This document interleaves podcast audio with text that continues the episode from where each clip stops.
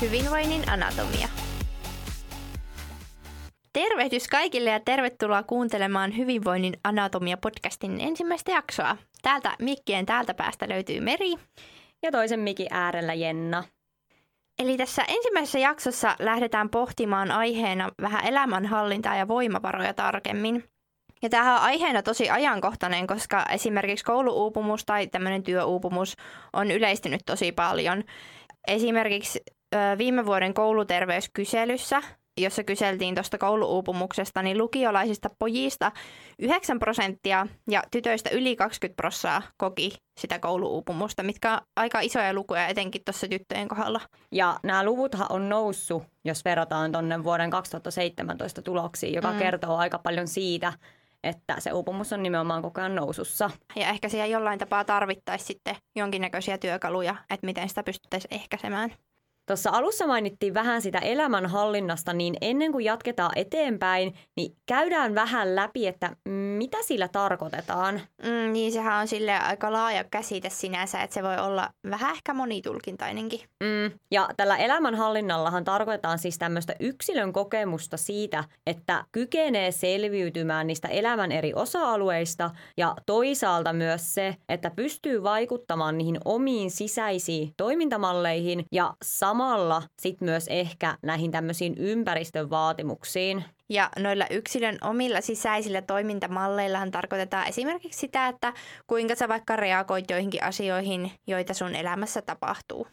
Eli nyt kun meillä on täällä käsitteen määrittelyt pohjalla, niin voidaan siirtyä sitten noihin vinkkeihin, mitä me ollaan teille tähän podcastiin koottu. Eli tästä löytyy ihan sellaisia konkreettisia vinkkejä, mitä voi kokeilla, mutta sitten osa on ehkä sellaisia, että pitää vähän itse lähteä pohtimaan niitä niin omia ajatuksia ja ajatusmallejaan, että pääsee sitten vähän sinne pintaa syvemmälle. Jep, nämä jotkut näihin voimavaroihin liittyvät asiat on kuitenkin niin yksilöllisiä, että niihin ei ole mitään tämmöisiä tiettyjä oikeita tai vääriä vastauksia. Mm.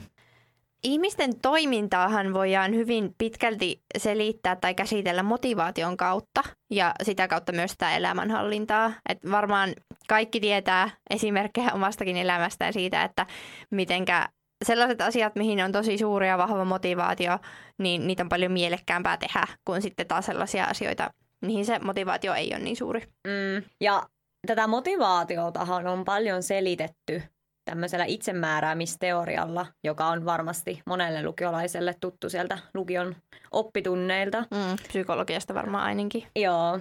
Ja tässä teoriassa ihminen nähdään vähän tämmöisenä luonnostaan aktiivisena ja motivoituvana yksilönä, jolla on halu tietyllä tapaa ohjata sitä omaa toimintaansa Kyllä, että jos ajatellaan esimerkkinä, että sä ja sun kaveri teette jotain samaa asiaa, niin teillähän voi olla ihan eri motiivit tavallaan siihen, että miksi te sitä asiaa teette ja mitä te siitä toiminnasta niin kuin haluatte. Onhan sillä ihan valtavan suuri merkitys, että toteutatko sitä toimintaa sen takia, että se on sulle itsellesi mielekästä, vaiko sitten sen takia, että sua ohjaa tai painostaa siihen toimintaan jotkut ulkoiset tekijät. Mm, niin kuin vaikka esim odotat tai haluat hyväksyntää joltain ulkopuoliselta henkilöltä tai tämmöiset asiat. Mm. Eli tässähän on kyse siis sisäisestä motivaatiosta ja sitten ulkoisesta motivaatiosta. Ja onhan se ihan fakta, että jos se sun motivaatio siihen johonkin toimintaan on semmoista sisäistettyä, niin sä paljon todennäköisemmin jaksat pitkäjänteisemmin jatkaa sitä, kun taas sitten, että jos se on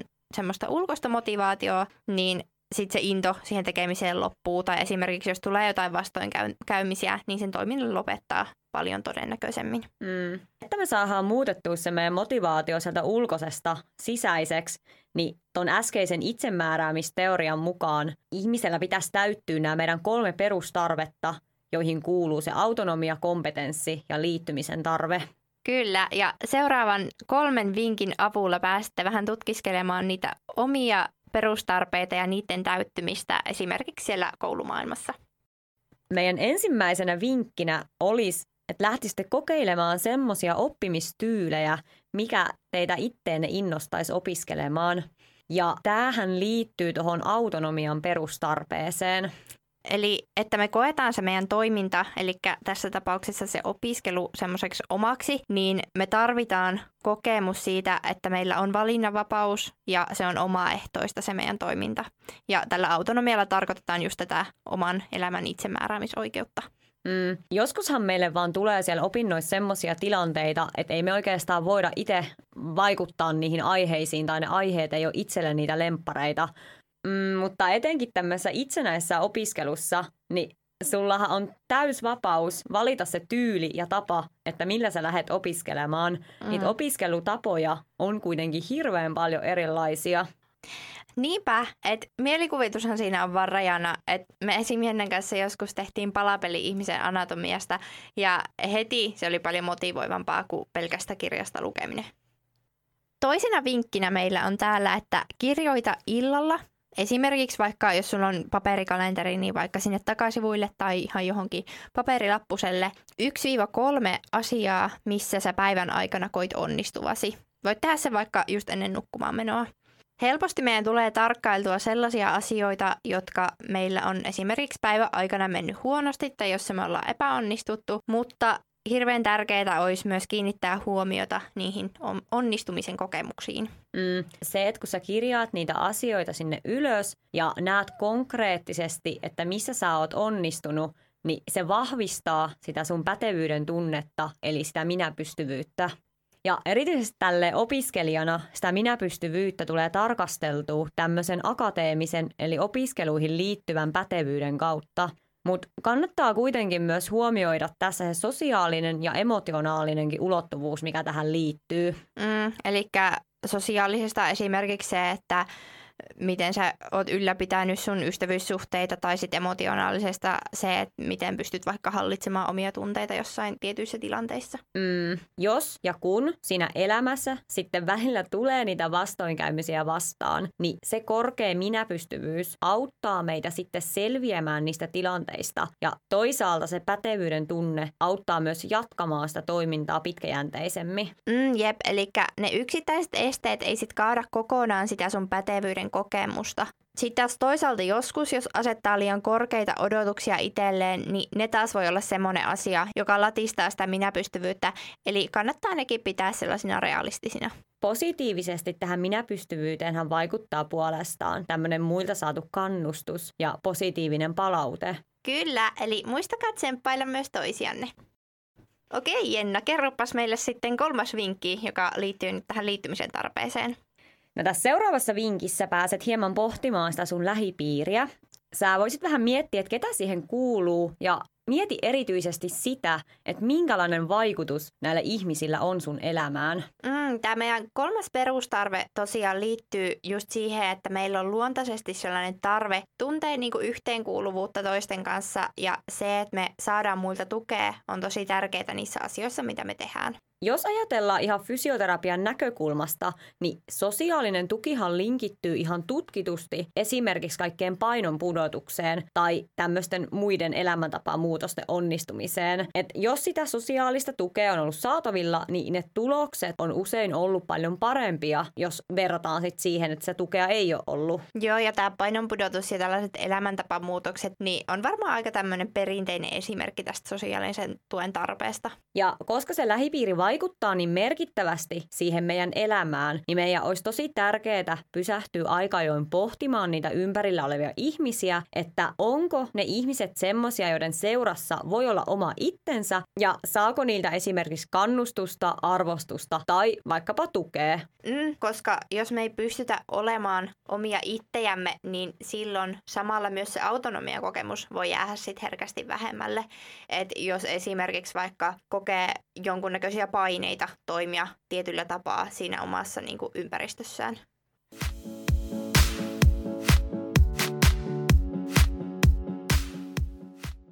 Siirrytään seuraavaksi käsittelemään vähän stressiä, joka on varmasti monelle hyvin tuttu asia ja erityisesti just tällä elämänhallinnan osa-alueella monesti se syy siihen, että miksi se meidän hyvinvointi on välillä vähän vaakalaudalla.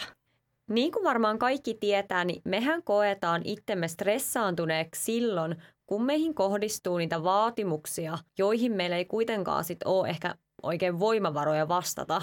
Ja etenkin silloin, kun se stressi jatkuu pitkään, niin sehän vaikuttaa meidän mielialaan ja terveyteen ja samalla sitten siihen, että miten me käyttäydytään. Ja just opiskeluthan on usein sellaista aikaa, että se autonomian ja tietynlaisen vapauden tunne saattaa lisääntyä, mutta sitten samaaikaisesti toisaalta myös niitä stressiaiheitakin tulee lisää esim. Niin kuin sen vastuun myötä. Ja näille stressioireillehan altistaa myös esim. Sit ne korkeat odotukset ja sosiaalisen tuen puute, mistä tuossa nyt aikaisemmin jo vähän puhuttiinkin. Otetaan tähän väliin vinkki numero neljä, joka liittyy tähän stressiaiheeseen. Eli vinkkinä meillä on, että laadi itsellesi semmoinen to-do-lista ja suunnittele sen tulevan viikon aikataulu jo etukäteen. Esimerkiksi vaikka jos sulla on tämmöinen kalenteri, niin sinne. Ja tässä muista se realistisuus. Eli aseta itsellesi niitä tavoitteita niin, että sä pystyt ne toteuttamaan. Stressihän voi joskus olla seurausta meidän omista toimintamalleista tai tavoista hoitaa niitä asioita. Et jos me esimerkiksi vältellään tai siirrellään niitä asioita, mitä meillä on hoidettavana, niin sitten ne painoaa koko ajan sitä meidän mieltä siellä taustalla ja lopulta ne sitten kasautuu vähän semmoisella lumipalloefektinä. Mm. Ja just sitten kun ne tekemättömät asiat kasautuu, niin siitä voi olla, että se joudut tekemään ehkä sitten kerralla enemmän hommia, jolloin taas se niistä palautuminenkin vaatii sitten paljon enemmän aikaa. Mm, ja tämä on just tämmöistä vähän tunnesuuntautunutta stressin hallintaa, jonka kautta saattaa helposti lähteä keskittymään siihen, että yrittää ikään kuin hillitä sitä stressiä sillä, että vältellään niitä tehtäviä ja samalla ehkä myös vähän sitä tunnetta, että mitä ne herättää. Niin, toi on silleen aika yleistä, vaikka silleen tämmöiset ehkä niin kuin ongelmasuuntautuneet keinot olisi sen meidän hyvinvoinnin kannalta huomattavasti tehokkaampia ja parempia. Eli just, että lähdetään vaikuttamaan suoraan siihen itse stressin aiheuttajaan, pureudutaan siihen heti kiinni. Niin, eli esimerkiksi vaikka, että ruvetaan ihan heti tekemään niitä koulutehtäviä ja pyritään tällä tavoin sitten vähentämään sitä stressin tunnetta. Joo, mä itse ainakin huomannut sen, että nyt kun jotenkin meilläkin arki on ihan tosi tosi hektistä ja on ihan hirveästi niitä hommia tehtävänä, niin jotenkin just sitä hallinnan tunnetta on ehdottomasti vahvistanut sellainen aikatauluttaminen ja tietynlainen sellainen järjestelmällisyys. Joo. Ja jos on hirveästi hommia ja käyttää esimerkiksi kalenteria, niin kannattaa kokeilla ihan erikseen merkata sinne sellaisia ajankohtia, milloin tietoisesti teet niitä kivojakin juttuja. Esim. just käyt niissä harrastuksissa tai ihan vaan oot, niin sillä tavalla niille vapaa-ajan jutuille ja sille palautumisellekin jää sitten varmasti aikaa. Aina se meidän stressi aiheuttana ei kuitenkaan ole se meidän aikaansaamattomuus, vaan niitä ongelmia saattaa esimerkiksi aiheuttaa nimenomaan ne meidän liian korkeat tavoitteet, mitä me ollaan itsellemme asetettu, joista tuolla aiemminkin ehkä vähän puhuttiin. Mm, se, että jos se henkilö kokee, ettei mikään riitä sille tai ne tavoitteet on sellaisia, että sen henkilön on jostain syystä mahdoton saada niitä toteutettua, niin kyllähän se väistämättä lähtee vaikuttamaan siihen henkilön kokemukseen itsestään ja tulee helposti tämmöisiä itsesyytöksiä ja huonouden tunnetta. Ja se sitten puolestaan vaikuttaa siihen meidän jaksamiseen ja hyvinvointiin. Ja just tämän takia se korostuukin se realistisuus, että mitä sä pystyt tekemään ja missä ajassa. Vinkki numero vitosta pääsetkin sitten kokeilemaan ihan käytännössä vaikka nyt heti. Eli jos oot tällä hetkellä liikkeellä, niin pysähdy ihan hetkeksi, jos vaan pystyt. Ja aseta sun toinen käsi tuohon ihan ylävatsan päälle ja voit laittaa vaikka silmätkin kiinni, jos nyt oot sellaisessa tilanteessa, että se onnistuu. Lähde sitten hengittämään rauhallisesti sisään niin, että sä ihan tietoisesti kohdistat sen hengityksen sinne käden alle palleaan, jolloin sä tunnet, että sun vatsa kohoaa.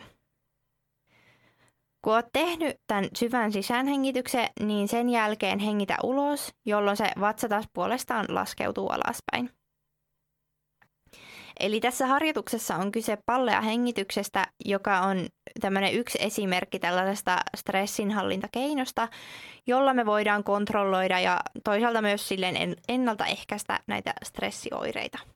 Tässä näin lyhyessä ajassa tätä hengitysharjoitusta ei välttämättä kovinkaan kauaa ehtinyt testaamaan, mutta tämän harjoituksen voi tehdä vähän pidemmällä kaavalla siellä arjessa ja pitää vaikka sellaisia viiden minuutin rauhoittumisen hetkiä, jolloin ihan oikeasti keskittyy siihen hengittämiseen. Et tätä pallea hengitystä tai tällaista syvää hengitystä käytetään ihan fysioterapiassakin esimerkiksi vaikka kivun hoitamisessa.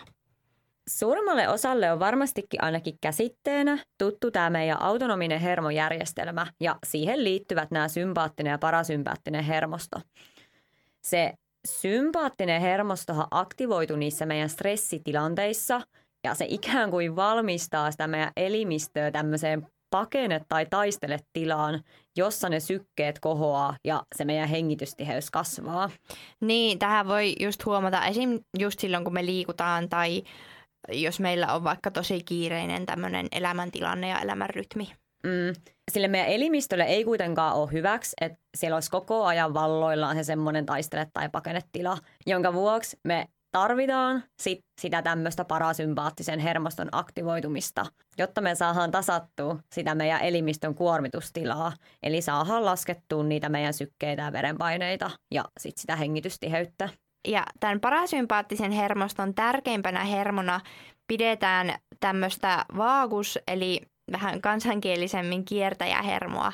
Ja tämä kiertäjähermo on siitä kätevä kaveri, että vaikka me kuitenkin puhutaan tällaisesta autonomisen hermoston osasta, eli just siitä tahdosta riippumattoman hermoston osasta, niin sitä on kuitenkin mahdollista aktivoida ihan tietoisesti ja sitten sen avulla saa hallittua niitä meidän elimistössä meneillään olevia stressireaktioita. Yksi erittäin tehokas keino aktivoida tuota vaakushermoa on juurikin tuo vinkkinä esitetty pallea hengitys, jossa nimenomaan keskitytään siihen syvään ja rauhalliseen hengitykseen. Joo, ja esim. jooga on sellainen laji, jossa sä pystyt yhdistämään just ton rauhallisen hengityksen ja sitä kautta palautumisen semmoiseen ihan fyysiseen harjoitteluun. Ja itse asiassa joogalla on todettu olevan myös tällaisia ihan tarkkaavaisuutta lisääviä vaikutuksia. Sittenhän tuommoisen syvähengityksen lisäksi sitä parasympaattista hermostoa voi aktivoida myös esim. tämmöisellä kosketuksella. Ja toinen tehokas keino aktivoida sitä on esimerkiksi myös luonnossa oleskelu ja vaikka laulaminen. Ja toi kosketus erittää lisäksi elimistöstä myös tätä oksitosiinia, eli just mielihyvää hormonia. Eli sitä suuremmalla syyllä muistakaa halata tai silittää ja olla silleen ihan fyysisesti läsnä niillä läheisille ihmisille ja myös eläimille, koska sillä on ihan tämmöinen fysiologinenkin positiivinen vaikutus meidän hyvinvointiin. Okei, eli tämän jakson viimeisimpänä, mutta ei vähäisimpänä vinkkinä mieti, mitkä asiat lisää voimavarojasi ja mitkä toisaalta heikentää niitä. Sen stressinkin ehkäisyssä ja tämmöisen henkisen hyvinvoinnin ylläpitämisessä tärkeänä tekijänä on jokaisen ne omat voimavarat. Sä voit vaikka nyt oikeastaan kuvitella joko mielessäs tai piirtää ihan paperille semmoisen voimavarojen vaan ja miettiä sitä, että onko sulla niitä jaksamista lisääviä tekijöitä enemmän kuin sitten taas niitä tekijöitä, jotka kuormittaa sua ja heikentää sitä sun jaksamista. Kyllä, ja niitä jaksamista lisääviä voimavaroja tai tekijöitä olisi totta kai tärkeä olla enemmän ihan sen meidän hyvinvoinnin vuoksi. Näiden voimavarojen tunnistaminen voi vaatia vähän sellaista itsetuntemusta. Eli kun sä pystyt tiedostaa niitä sun omia persoonallisuuden piirteitä, niitä hyviä ja huonoja puolia ja sitä, että miksi sä reagoit jossain tietyssä tilanteessa niin kuin sä reagoit, niin silloin sä pystyt tekemään semmoisia valintoja, mitkä on sulle itsellesi hyväksi. Joo, sitä itsetuntemusta on ihan hyvä kehittää kiinnittämällä huomiota just näihin äsken mainittuihin asioihin, koska silloin sun on myös helpompaa esimerkiksi hyödyntää niitä sun voimavaroja, että jos sä vaikka tunnistat itsestäsi, että nyt tämä joku tietty asia ihan selkeästi kuuluu sinne kuormittaviin tekijöihin, niin sä voit hyvissä ajoin vaikuttaa siihen sun toimintaan sillä tavalla, että se sun voimavarojen vaaka pysyy siinä oikeassa suhteessa. Okei, tässä oli vähän ajatuksia elämänhallinnasta ja voimavaroista. Toivottavasti sait näistä jotakin vinkkiä sinne omaan elämään. Kiitos paljon, kun kuuntelit tämän podcast-jakson. Seuraavassa jaksossa käsitelläänkin sitten palautumista unen kautta. Moi moi! Moi moi!